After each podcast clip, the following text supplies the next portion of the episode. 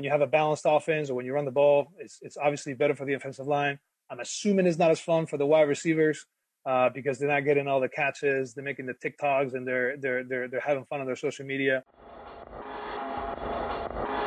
I don't think the game's over.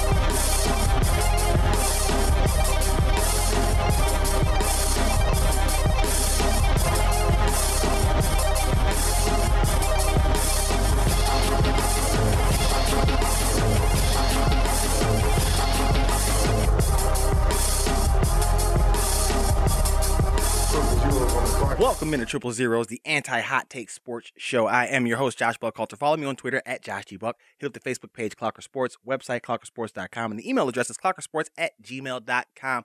That voice you heard was Aled, I almost called, almost called him Alex. Alejandro Villanueva, former offensive tackle for the uh, Pittsburgh Steelers, now offensive tackle for the Baltimore Ravens. And uh, that was him commenting on a certain wide receiver that he is no longer teammates with. But we'll address that in a second. First, we have to get up uh, on this NBA stuff. So the playoffs are like right around the corner. Most teams have about six games, five games maybe even left. And so we are uh, literally nipping at the heels of the second season in the NBA. And so I just want to take a quick second and kind of set the playoff field and kind of uh, discuss some expectations that I have for the teams uh, that are currently scheduled to be in this. So in the Eastern Conference, you got uh, Philadelphia at the one seed, Brooklyn is a two. There's only two games separating them, so that could still change. And then you got Milwaukee sitting there at three, one game behind uh, Brooklyn in the win column.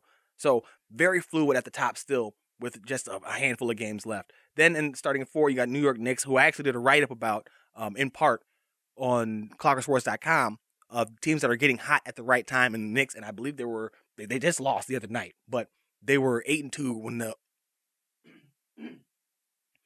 they were eight and two when the article came out. So they've been hot. Julius Randle, Derrick Rose wrote about them. Go ahead and check that out. I also wrote about Derrick Rose for PippinAintEasy.com um, and Bulls that are reaching the playoffs and how that's a tough pill. Now, real quick, I have to say, when I say it's a tough pill to watch former Bulls players, you know, we'll just say later.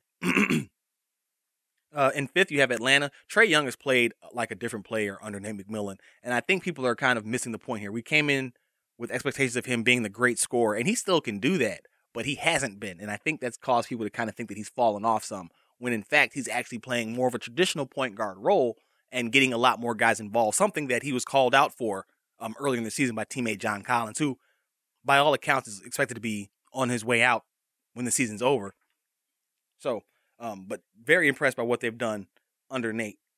Six is Boston, one of my most disappointing teams, and they've kind of turned things around as they've gotten healthy. So um, we'll see what they can do. I still don't think that they have enough in the postseason. There's not enough variation in what they can do offensively. It's, it's kind of all finesse. Jaylen Brown's got some power, but as a wing player, um, it's not the the internal, the inside, interior presence rather of a big man that I think the Boston really could use at this point.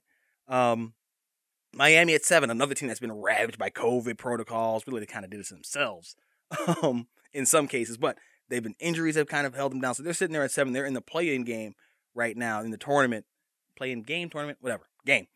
Uh, with they'll facing Charlotte, who is sitting there at the AC, who's actually just lost to my Chicago Bulls last night, despite the fact that they have LaMelo Ball back. They were without Miles Bridges though, so that could have an impact on it. And then you have um, Indiana at nine, who is basically in a free fall right now and could end up very well out of the playoffs.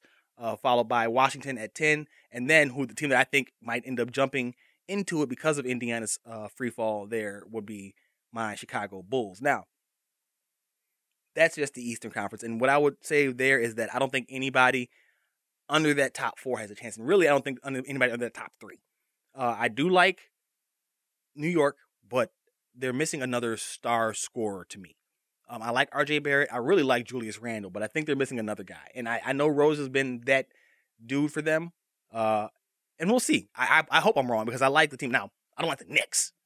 As a Bulls fan, I am I am pre-programmed to hate the Knicks. However, they employ a lot of former Bulls. Taj Gibson, Derrick Rose, Tom Thibodeau, head coach.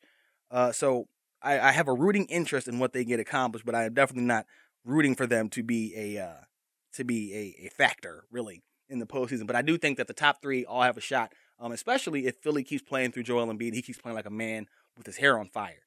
Um, Milwaukee, I I wonder if they are going to be able to overcome the curse. They have a better team. This is probably the best team that they've had around Giannis with Jrue Holiday and uh and and Khris Middleton there able to take some of the offensive pressure off of him. But it comes down to him and how effective he can be when teams focus on shutting down his forays into the paint. Now, that being said, he has improved his outside shot dramatically. So much so that it kind of puts Ben Simmons, who's in the one seat, to shame, just in, in that aspect of it. Um, so I still have my doubts, but having seen how he's improved his game, I do have some some some uh, uh, encouragement that he might be able to overcome that wall that they, we see them set up every off every postseason in the paint. Right, you just see three to four guys lined up, two to three, four guys lined up, waiting for Giannis to try to stroll down the paint. So if he can hit that outside shot consistently, watch out because Milwaukee does, I think, have their best team that they've had while he's been there. So yeah, I just don't see anything under them though being a real threat to anybody uh, at the top. Going on to the West, you have Utah in the one seed. Uh, Phoenix is the two seed. They were just the one seed the other day. This is going to be a, another very fluid situation here. Um, the Clippers are two games back of Phoenix for the second seed and three back of Utah for one.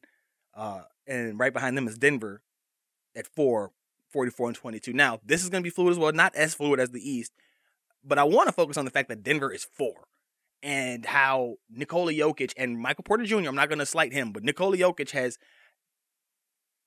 seemingly, public opinion, lost his MVP or lost the MVP race without doing anything to deserve that.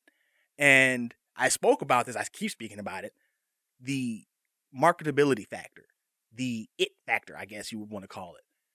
And while basketball people love Jokic, I don't know if the, the casual fan does or the casual doesn't. We know that at a certain point, MVP voting becomes a popularity contest. Now, Jokic, I believe, is still the betting favorite, so odds are he should still win it. But you just see, look at the the amount of people who are calling for MVP and how many of them are saying players other than Jokic. And I mean, you're getting you're getting Embiid, you're getting Steph, uh, Chris Paul's gotten some love the past week or so. Like, hold on now. And I told my brother this actually. I was like, look, I I think it's funny that we are all looking for the next MVP when it was Joker, and he hasn't again done anything to lose that.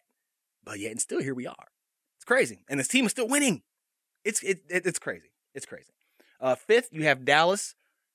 Sixth, you have the Lakers, who are who just got a win. LeBron is out. Anthony Davis just went out again. The Lakers are in trouble. Trouble, trouble. Okay?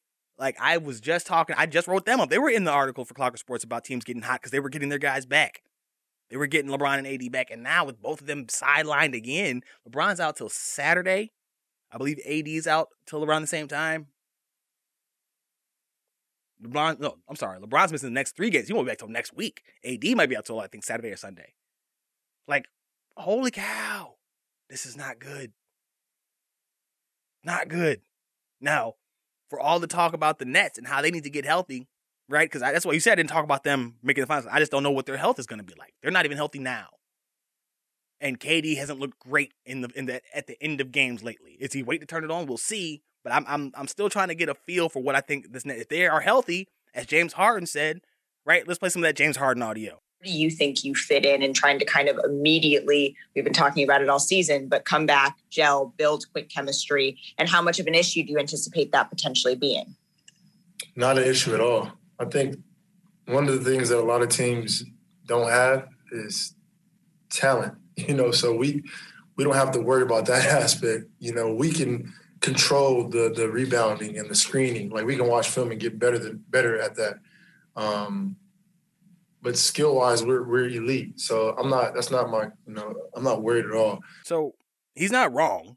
They're talented. I think what he really means is that they have three great ISO guys because that's that just sound you know whatever. He got a lot of flack for cropping out that New Yorker photo, and I don't think that he was doing it to slight the Knicks as much as he was just focused on his team. I don't know why he people think he would tweet out a picture of the Knicks.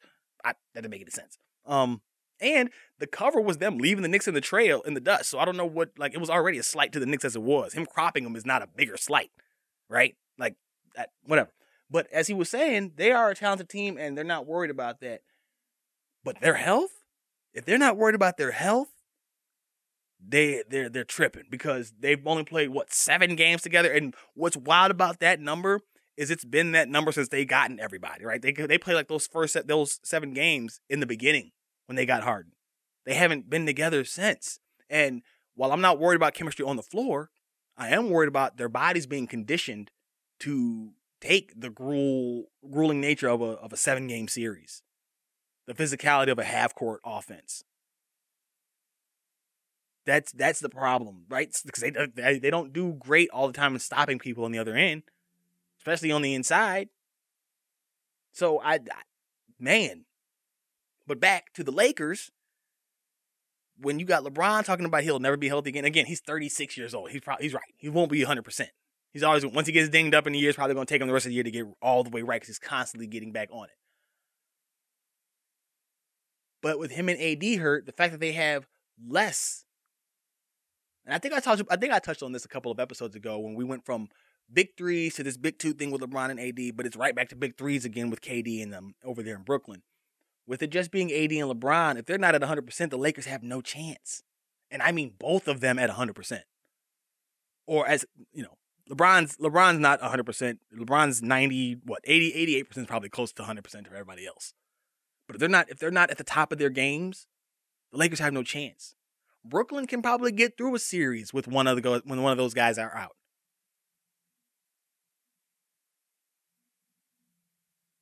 They can probably make it if they don't have a James Harden for, for a series, or Kyrie for a series, or maybe even KD for. I don't believe that, but maybe even KD for a series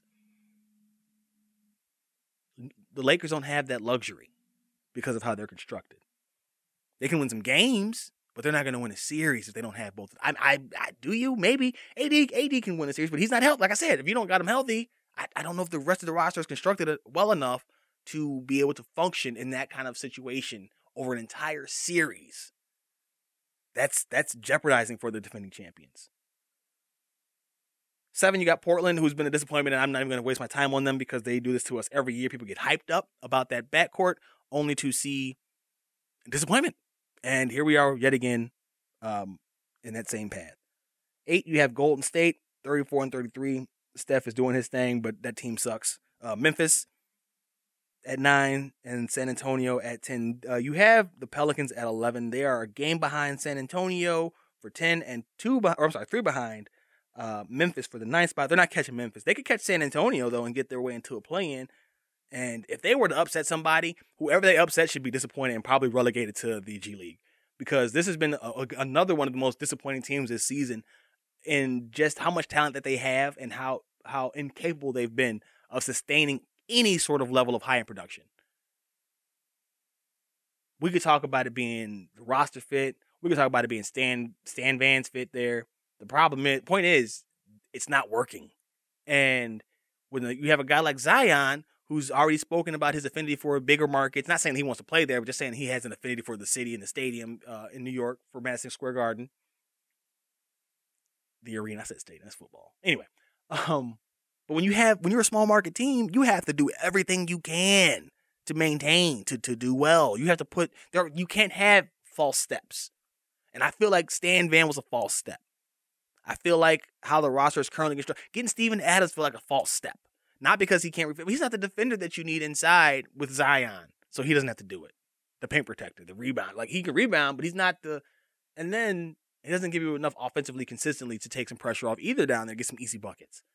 I didn't like the Steven Adams move for them. I just didn't like it. Then you compound that with the the uh, the uh, Stan Van You got Eric Bledsoe who's been playing well. I, it's just a funky, wonky, construct, wonk, wonkily constructed roster, and it's been so disappointing because they have so much high end talent. I love Bi. I really like Lonzo. Really, really like Zion. And yet, no, they just it's it's just disappointing.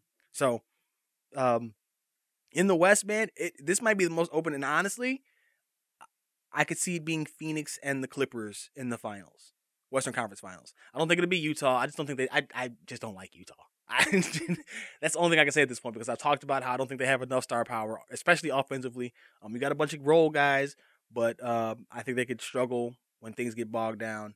Um, if Donovan Mitchell has an off game, that could be trouble uh, Mike Conley helps them maintain a system when when Mitchell's not flowing, when Mitchell doesn't have it going himself.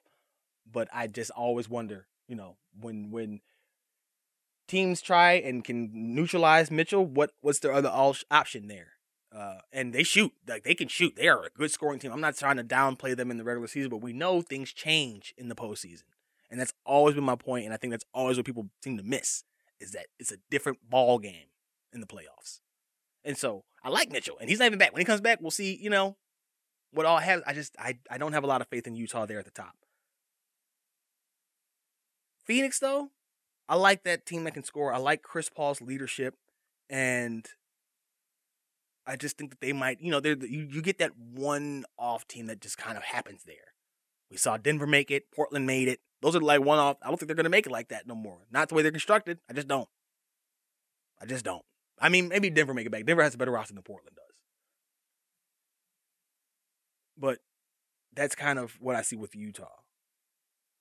Or with Phoenix, rather. Uh, I, I'm hoping I'm hoping that the Lakers do get healthy and we finally get that battle for LA that we've been all clamoring for.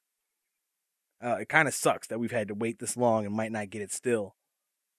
Um, but I, I honestly don't know. The West is, is probably more confusing to me just because of the way the Lakers are banged up. The Clippers seem to always let you down. Like they've been they've been cruising, right? They've been rolling along, but I feel like just the other shoes just about to drop at any given moment, and so I'm I'm always uh, weary of of anointing them as anything other than doing well in the moment.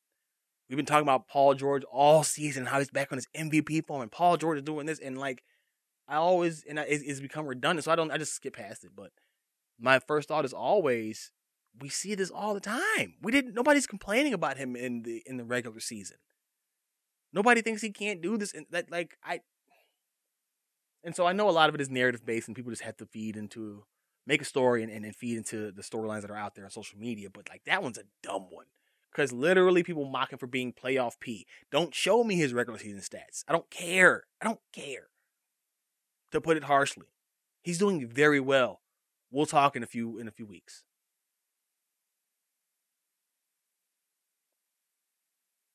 At that bottom though, like I said, man, New Orleans, if they make it in, whoever they beat, if they beat San Antonio, it's probably time for just move on. Pop should just walk to the sunset. Although I will say, get this roster that he has now in this place, Pop might need to stay for a little while longer. So I mean, it could go either way if you're Gregg Popovich down there in the bottom of the Western Conference standings. Interesting. I had to look at some of the biggest performers down the stretch here. Um, and it's it's it's a lot of I won't want to say the usual suspects, but I I guess it, it really is because it's guys that you have come to kind of uh, suspect would be near or at the top. Got Steph doing his thing. Russ has been killing it. Um, Trae Young, like I said, has has become more of a point guard. I'm not. I'm not. We're not getting into awards and predictions stuff like that because I think we've all made up our minds where we're going there. Um, maybe I'll do. Maybe I'll do a final award prediction next week. How about that? Do an entire uh, elaborate rundown. But I just want to talk about the guys who I, who I've been impressed by um, as we've gone down here. And I again wrote about this uh, for this is part of the process in the the Bulls article.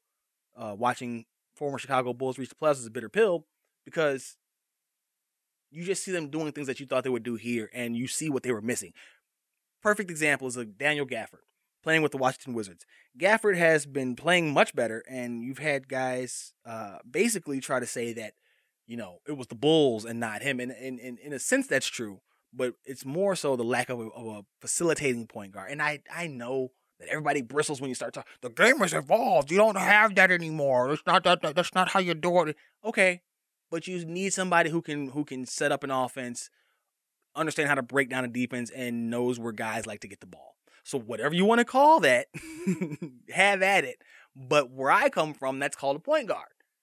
And so the lack of of a, of a, of a point guard who can find guys and put them, uh, give them the ball where they like it in the shooting pocket, is what's been hurting the Bulls. I think this entire season more than anything else. You want to talk about defense? That's definitely an issue, but I think a lot of it's because they struggle to to maintain anything smooth on offense.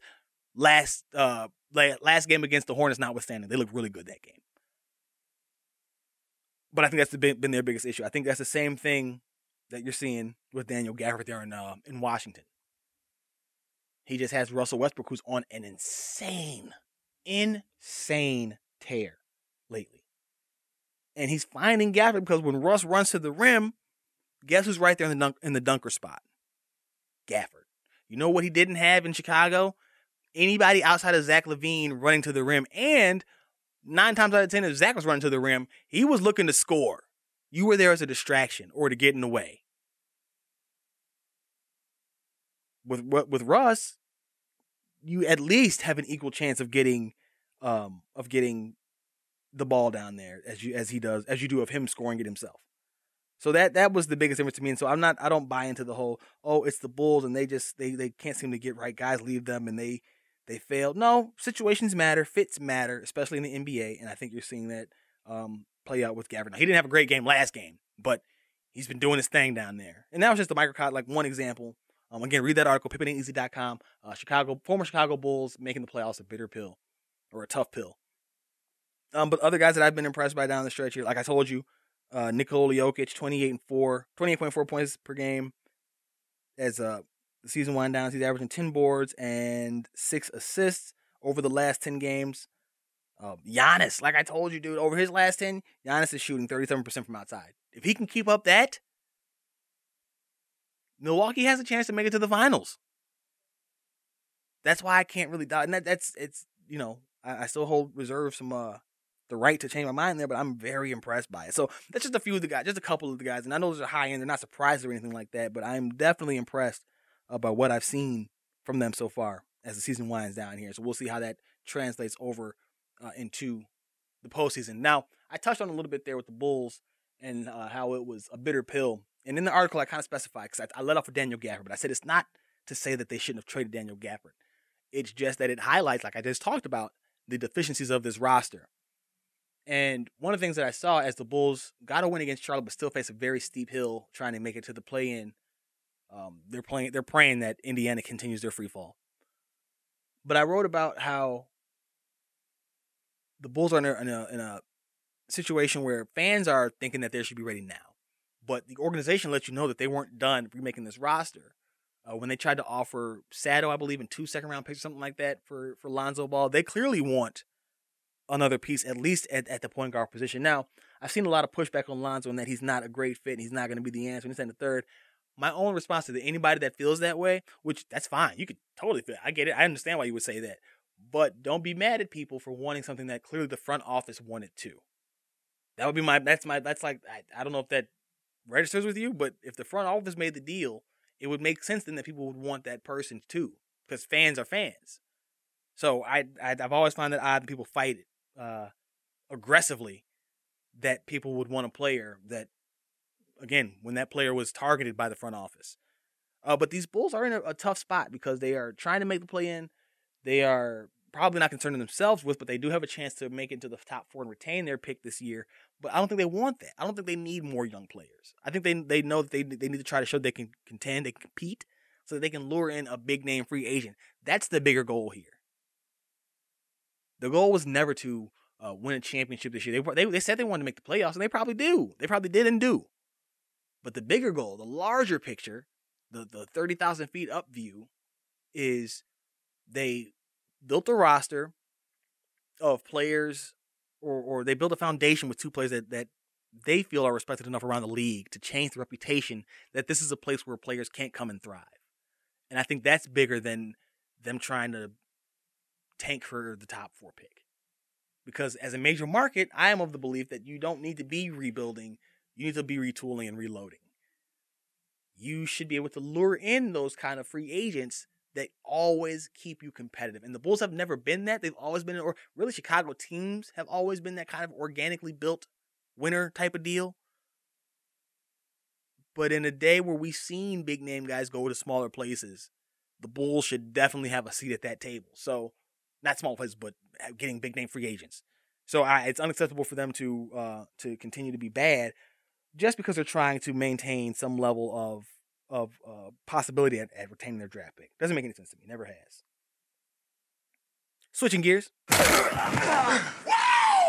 NFL draft was last week. Uh, actually, a week ago uh, tonight. So uh, when one of my favorite moments is always the the players prior to putting on the cap or the moments, you know, as they hit their name call and, and, all that. And I have a couple picked out that I just want to take a listen to because they were really, really powerful moments. And um, the first one up is Micah Parsons, Dallas, Cowboys linebacker, um, out of Penn State, and here's his reaction when he was selected by Dallas.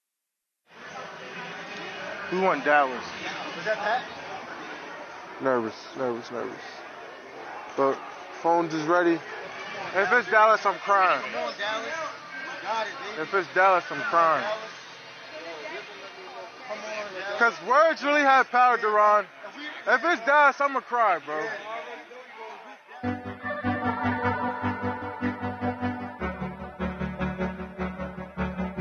Micah Parsons has long dreamed of playing for the Dallas Cowboys. Need Dallas come get me. Need Dallas come get me. You can't even guard me. He always want to start this. They could use somebody like me, bro. Where do you really want to go? Like, what's what's the ideal spot? Uh, you know, obviously my dream location was Dallas. You know. Sometimes when you wish upon a star, the star calls you back. Hello?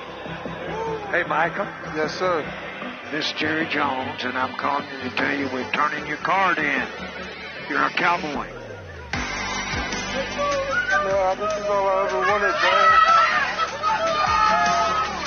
man. You don't think it's too big for you to be a cowboy, do you? Nah, not at all. We've sure enjoyed watching how you have progressed in your career, and you had great support in this room. So we're proud to get you.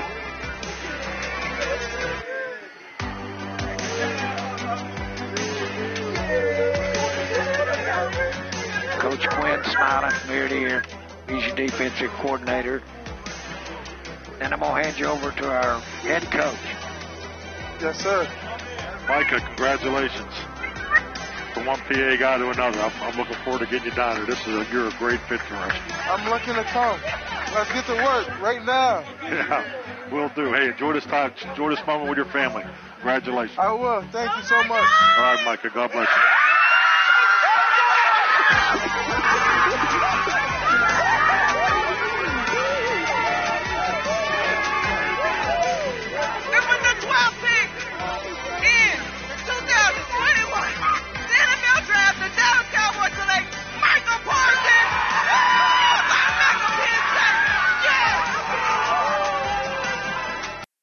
Dallas, who had the 10th pick in the draft, traded back two spots uh, with Philadelphia of all teams uh, and still were able to land Parsons. Dallas had one of the most intriguing drafts because they have a very talented group of players, but there was a lot of uh, character concerns, especially at the top. But if they all hit, dude, Dallas has got some toughness and some meanness, uh, especially on the defensive side of the ball. But Parsons, there, as you heard him say, he was hoping that it was Dallas, and if it was Dallas, he was going to cry. And for it to be them, again, after they traded back within their own division and to still get what I thought, who I had ranked as the top defender in this class, um, something special. You just love to hear uh, things like that, especially when, like I said, he talked about it being a uh, a a dream of his. You know, that's what he wanted. He wanted to stay in that blue. And this is not something he said just for the draft. There was a uh, post of his that I think it was either Twitter on or on I on Instagram where he said that he was trying to stay in that blue and white for for some time, and for it to happen, right? It, my one of my favorite moments was when Mark Ingram.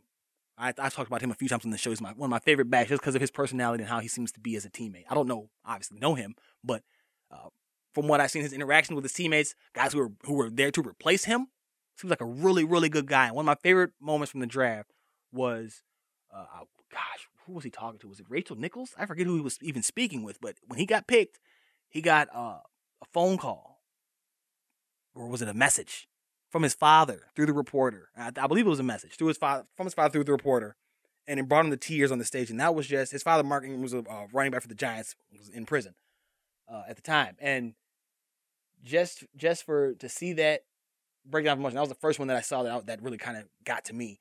And so to hear Michael Parsons now, this just now has become one of my favorite things in every draft. And the Parsons one really stuck out to me. And then there was one uh, more hometown one here. This is Khalil Herbert, uh, Bears sixth round running back. And it came as a surprise. We got something in the mail probably about a month ago, and it was Khalil's handwriting, and it was addressed to him. And I was like, why would he write himself a letter?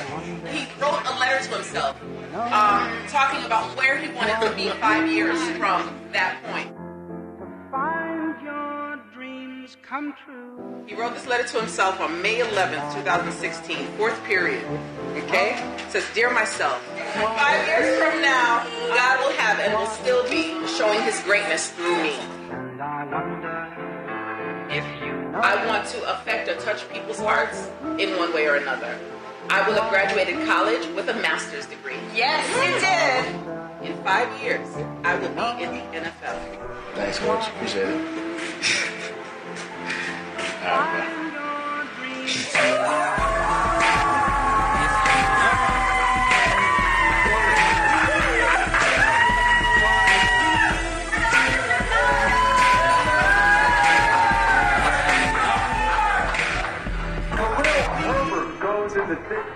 Chicago, running back to Virginia Tech.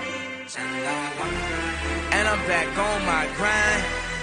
A psychic read my lifeline, told me in my lifetime my name will help light up the Chicago skyline, and that's why I'm seven o'clock. That's prime time. Heaven to watch God calling from the hotlines. Why he keep giving me hotlines? I'm a star. How could I not shine? Five years, hopefully, I will still be humble and give all the glory to God for the blessings He's given me. I will be a successful man. I know that. Everyone say Chicago on three. One, two, three, Chicago!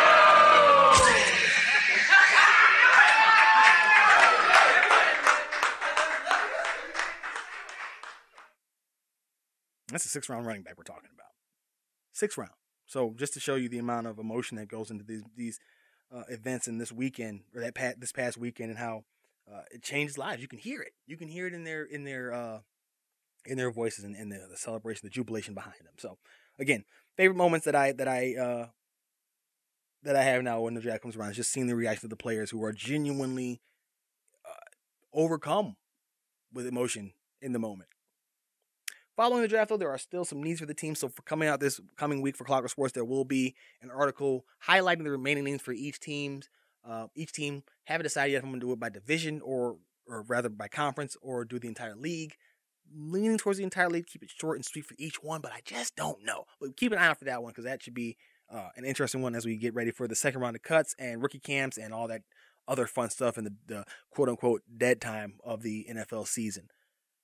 In other news, Aaron Rodgers is reportedly, you know, looking to get out of Green Bay. Um, remember he had we had that leak about him wanting to get out the night of the draft. Um, there's stories that management has flown out to see him. Um, stories that he is good on them unless they fire General Manager Brian Gutekunst. And here's my take on that whole situation. While I understand Rodgers' frustrations and them not adding to anything that's going to really help him in the immediate uh, term, Gutekunst is actually doing a really good job for the Green Bay Packers as an organization. He's drafting and signing and doing things just how I would want my general manager to do things if I was not the 37 year old reigning MVP quarterback. So I understand Rodgers' frustrations, but at the same time, Gutekunst is doing a, a really good job save for maybe the quarterback thing, which could eh, ultimately come back to bite them and, and, and sink everything else that he's done if they don't get that right. But yeah, that's that. I, I'm sorry, Aaron, not really. You want to go, go. Bears, as a Bears fan, I um, I'm not gonna shed a tear if you if you go elsewhere.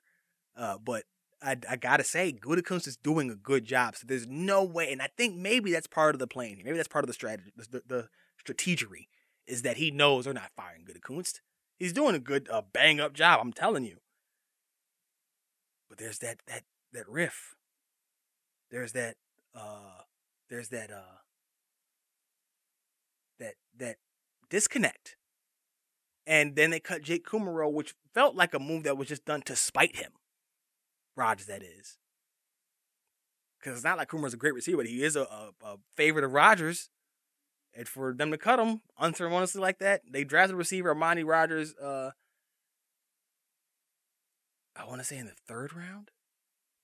Regardless, they drafted a receiver, but I mean, we know how long it takes receivers to get acclimated to the NFL, and then how long it's taken them to get comfortable and with Rodgers and vice versa, especially. I, Green Bay, man, you're doing a really good job everywhere except for with the quarterbacks. And listen, I can tell you from experience that that is a recipe for disaster. The NFL sent out a memo to teams uh, in the wake of Denver Broncos offensive tackle Ja'Wuan James's season-ending Achilles tear. Um, he got the injury while working away from from the team facility, and the NFL while while it was made known that they didn't owe him any money because he worked out a way, the NFL sent out a, a memo um, to, I mean, stick it to the NFLPA and and stick it to him good. Like this was probably one of the uh, one of the the better this you moments that I've seen, and I I just don't know what else to say. So here here's the here's the statement. Let me pull it up here, and I I'll I'll read it to you in full because you just got to hear how they. It's very passive aggressive, very professionally ignorant, as I like to call it. so this is from uh, NFL Management Council to the executives, presidents, managers, and head coaches. Subject is injury sustained away from club facilities. The media recently reported that Denver Broncos player Ja'Wuan James suffered a significant, potentially season ending injury while working out at a private gym away from the club's facility. Mr. James's 10 million paragraph 5 salary for the 2021 season was fully guaranteed for skill, injury, and cap purposes. Several clubs have inquired about the contractual obligations, or I'm sorry, contractual implications resulting from the fact that Mr. James sustained the season ending injury while training away from the Broncos facility. Injury sustained while a player is not working out on his own. I'm sorry, let me try that again. Injury sustained while a player is working out on his own in a location other than an NFL facility are considered non football injuries and are outside the scope of a typical skill, injury, and cap guarantee. Such injuries are also not covered by the protection found in paragraph 9 of the NFL player contract, meaning that clubs have no contractual obligation to provide salary continuation during the year in which the injury was sustained. By contrast, injuries sustained by a player while working out at a club facility, they underline and bolded that part, by the way, or as specifically authorized by his club are considered football related injuries. Under our agreement with the NFL Players Association, there it is, Players that sustain football related injuries are entitled to significant protection, including one, paragraph payment of paragraph five salary, two, medical care, three, pension credit if the player is unable to perform services for three regular season games due to injury, and four, other benefits such as injury uh, protection, which will provide payments to players in seasons following the season of a career ending injury. And it goes on to say, according to media coverage, several players have expressed surprise that Mr. James' injury was not covered by his injury guarantee. Here it is. Although this point has been made frequently in our discussions with the NFLPA about the offseason program, clubs are encouraged to remind players of the significant injury related protection provided if they choose to work out at the club facility and if they the risk they undertake if choosing to train in non NFL locations. Please contact a member of the NFL Management Council legal team if you have questions about the contents of this memorandum. Whew. That's a lot of work to say this your fault. You recall you had about two thirds of the league coming out saying that they weren't going to be attending OTAs. In solidarity, the league added an extra game. Players said, well, okay, we want no preseason. We're not doing the OTAs because they're not really voluntary anyway. You're kind of forcing us. We're not going to do it. We're not showing up. You had guys who had workout bonuses show up, but most guys were just, we're not showing up. NFLP or the NFL said, okay, well, you did, you, you guys don't want to show up, and this is what happens. Ah, hate to see it. That's petty. That is petty. They're not wrong, but I'm saying it's petty. Now, what this really does for me is highlight how bad the NFLPA is. They had the worst union in professional sports. You know what I just found out? Just found out that the highest uh, uh, fine in the NHL is five thousand dollars. Five thousand. You get five thousand dollar fine for having a shoelace untied in the NFL. You know the NBA and the, and the, and the MLB have guaranteed contracts. You know that. You know who doesn't? The guys who are getting CTE. The guys who are who are having trouble walking when their career is over. Those guys aren't. It's it's it's such a bad such a bad union and a lot of it's on the players for not standing firmer when they're trying to demand things. What you've seen in other leagues is players being willing to to risk game checks and be it due to poor cash management or just an, a flat out unwillingness to, NFL players have never seemed to be um, uh, willing to go that far to forfeit a game check to make their point, to get what they want. So they don't want it bad enough. So you don't get it. And this is how you end up with this type of situation. And they, the, the player that they were talking about was Patrick Mahomes, the face, or at least the next face. Maybe it's still Tom Brady. But like, holy cow, Patty, Patty, love it, love it. It's bogus, but I mean, this is NFLPA has got to do better in protecting the players. Period. Point blank. Period. That's the bottom line. That's what that. That's what the memo showed me. That's what this whole situation shows me. And honestly, it is the players' fault, but that's because it's their fault, not just because of this, but because they haven't done a better job in the run up to this in in protecting their rights. So you heard it to lead off the show. Let's go back to it. I buried the lead a little bit uh, long enough here. Let's listen to that Alex, uh, Alejandro Villanueva clip again. You know, when you have a balanced offense or when you run the ball, it's it's obviously better for the offensive line. I'm assuming it's not as fun for the wide receivers uh, because they're not getting all the catches. They're making the TikToks and they're they're they're they're having fun on their social media. Now you recall um, during the entire national anthem protest phase that the NFL was going through, Villanueva was very vocal. He's a former soldier. Um, he was very vocal in his in, in that he was going to go out there and he was going to do the salute, the the the anthem, and, and stand and all that stuff. And um, even went so far as to go against what the team supposedly had talked about um, to do what he was going to do. Whatever. I don't. I've never cared. That's whatever. That's stuff for people to argue about. It's not really substantive. Uh, but this, this is the direct shot, and everybody's focusing on one or two things. I've heard Juju. That's obvious, the TikTok thing. I've heard uh, people say that he was taking shots at Big Ben because he was talking about how he mentioned Le'Veon Bell used to get them get them juiced up, but apparently that leaving out Ben or omitting, omitting Ben's name is a slight. Whatever.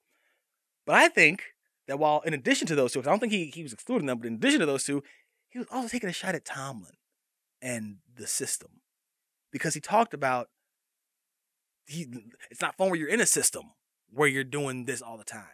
And part of that is on Tomlin. Now you remember I've talked about this a few times how with Ben coming back, they're basically limiting their offense to straight drop back passing or a straight handoff. There's no deception there. Ben can't do play action anymore. So when he said system, that was the first place that my mind went was, oh, he's talking about Tomlin and them and how they've designed, how they've they've got an offense that's been limited, and maybe that's why he didn't come back. Maybe they didn't want him back. I don't know the entire story there. I'm not a you know I don't follow Pittsburgh football like that, but I'm saying it would make sense, especially when he goes. Uh, it's not a culture thing because I mean you can say it's a TikTok stuff, but I mean Lamar and them aren't cool. They out there doing social media stuff and they're very animated. So it's not the anime. It's not the the personalities. It's football. It's that Juju was getting lit up and then TikToking right? It's that again, I think that Ben was is a very limited option at this point. It's that Tomlin hasn't been able to now it's him and his OC, but it falls on the head coach. So Tomlin hasn't been able to formulate some kind of an offense to make this effective beyond that. When when teams are planning for you to drop back and pass, when they're planning for you to turn around and hand it off. He said it was a very a good interview talking about a lot of different things, and um, again, salute to him for his service. Uh, but that that that line, I think we're missing the point here. I think we're, we're leaving somebody out. He definitely was talking about Juju. He was definitely taking a shot uh, at Big Ben. But I think we were also talking about Mike Tomlin. Just my personal opinion on that one. The Bears, and I'm writing this one. Uh, this one should be out later on on Friday uh, about everybody wants the Chicago Bears to ruin Justin Fields, and I don't understand what the hell is going on. Prior to the draft, if you look at the Bears roster, and I know they made some changes, but we're going to talk about that too. But if you look at the Bears roster, you would not have told me, or you wouldn't have convinced me that they were a quarterback away, unless that quarterback was one of the top five in the league. So with Andy Dalton under center, it was never going to be, oh, the Bears should be, you know, they're going to be contender for a playoff spot. They were going to be bad. We were talking about them going to possibly have a, a top five pick next year. Okay? So all that's changed is you've added rookie quarterback and a rookie right tackle that you're going to try at left tackle. I don't know in what world this is supposed to make them a better team this year. And I hear everybody, oh, you got to get them to get the lumps out. Okay, I would say that if we had a group that we so okay, we already have very limited faith in what the in what this regime can do in development developing a quarterback. The one caveat I'll say is that we've seen Matt Nagy have a hand in Patrick Mahomes' development. Mahomes has spoken of this. And so that's where I get my solace, and that I've seen it. We we we we've got proof that Matt Nagy can at least do it. He's done it. We don't know if he can do it again. But we know he can do it, and he's done it. We don't know about that from Pace. So we haven't seen the rest of these moves play out yet. What I would rather do is follow that Kansas City model, which is what they've been trying to do from the jump. That was what they've been trying to do the entire time. They screwed up Mitch because they didn't sit him, and then when they put him in, he wasn't a fit for what they were trying to do, and they never really tried to make it work. They went up and got Nagy's guy for a roster that you just added rookies to. You didn't add any, like, you didn't add veteran presence here. So Fields coming in is not going to elevate this team to the level that people are, are selling it as when they're trying to promote starting him from the jump. Now, I will say this if you're going to start him, it has to be from the beginning. It has to be from the from the start because there's no there's not going to be any logical reason to start him if the team is doing good and they're winning. You don't want to you want to throw, throw throw off that rhythm. And if they're doing bad and they're they're playing poorly, do you really want them to go out there then? No, you don't. You really, really don't. So not only do you have proof you have empirical evidence that Matt Nagy can do something when you let the guy sit and he just gets to watch for a year. Because we know Fields has the physical talents, it's the mental. It's the it's the upstairs part that he's got. And I'm not saying he's slow. I'm talking about that's every rookie. Being able to sit for a year is a luxury. If the Bears are able to do that, and I already think they can because they, they let Pace and them trade up to get, to get him, so they're clearly going to be here next year. They're in no rush to win now, other than to get uh, uh or, or, I'm sorry, let me, let me rephrase that. There's no penalty for them not winning now. How about that? But I'm not throwing him out there if they're winning, because you're not going to disrupt the winning culture. I'm not throwing him out there if they're doing bad, because I don't want him out there under a bad football team. Wait till you have more money next year. You can add more pieces to that offense. You can add more. If you're bad, that second round pick is going to be is going to look a little better, right? It's not going to be. You won't have your first round, but you'll have a second round pick that's damn near as good to get a, a, one of those talents that falls that can be a really solid piece for your team. And the draft, I think, is supposed to be uh, again be heavy on quarterbacks. They might not be as talented, but they're supposed to be heavy again on quarterbacks. You let him sit, except for maybe mop up duty. There's no, I don't, I just don't understand. I don't. What's wild to me is that it went from being they're going to be a bad team to oh they got this rookie quarterback who for a good chunk of the offseason, people were trying to tell us that he was not even a top five quarterback in this class. And then because they got called out in their bull, they tried to backtrack on that and say, oh, it's still. You should see some of the same people who were knocking him, Dan Orlovsky, are now coming out saying that he's he's just this talented, he's that guy, and he's the, oh my goodness. Shut up. Stop. Because you were just saying that the team was bad. Don't force him out there because you want to see it. They want the Bears to ruin him because then you can say Chicago has horrible quarterback history. They just can't do it. Then you could say Ohio State just can't make quarterbacks. Then you can say some other stuff about quarterbacks like Justin Fields. They want it to be bad. That's the only reason I can think about for anybody saying that, that he should be starting because he should not. Andy Dalton is QB1. Yeah. It sucks, but yeah, he is. Just like Mike Glenn was. Mike Glenn should have been QB1. Whole season. You let that kid sit back there and watch. You do that, I think you have a much better chance of success. That's going to do it for this episode of Triple Zeros. Be sure to follow me on Twitter at JoshGBuck, Facebook page, Clocker Sports, website, clockersports.com, email address, clockersports at gmail.com. And of course, read the stuff last word on pro football, PippinAintEasy.com and uh, clockersports.com. And follow the pod at 3 Zeros Pod on Facebook and Twitter. Um, and until the very next time,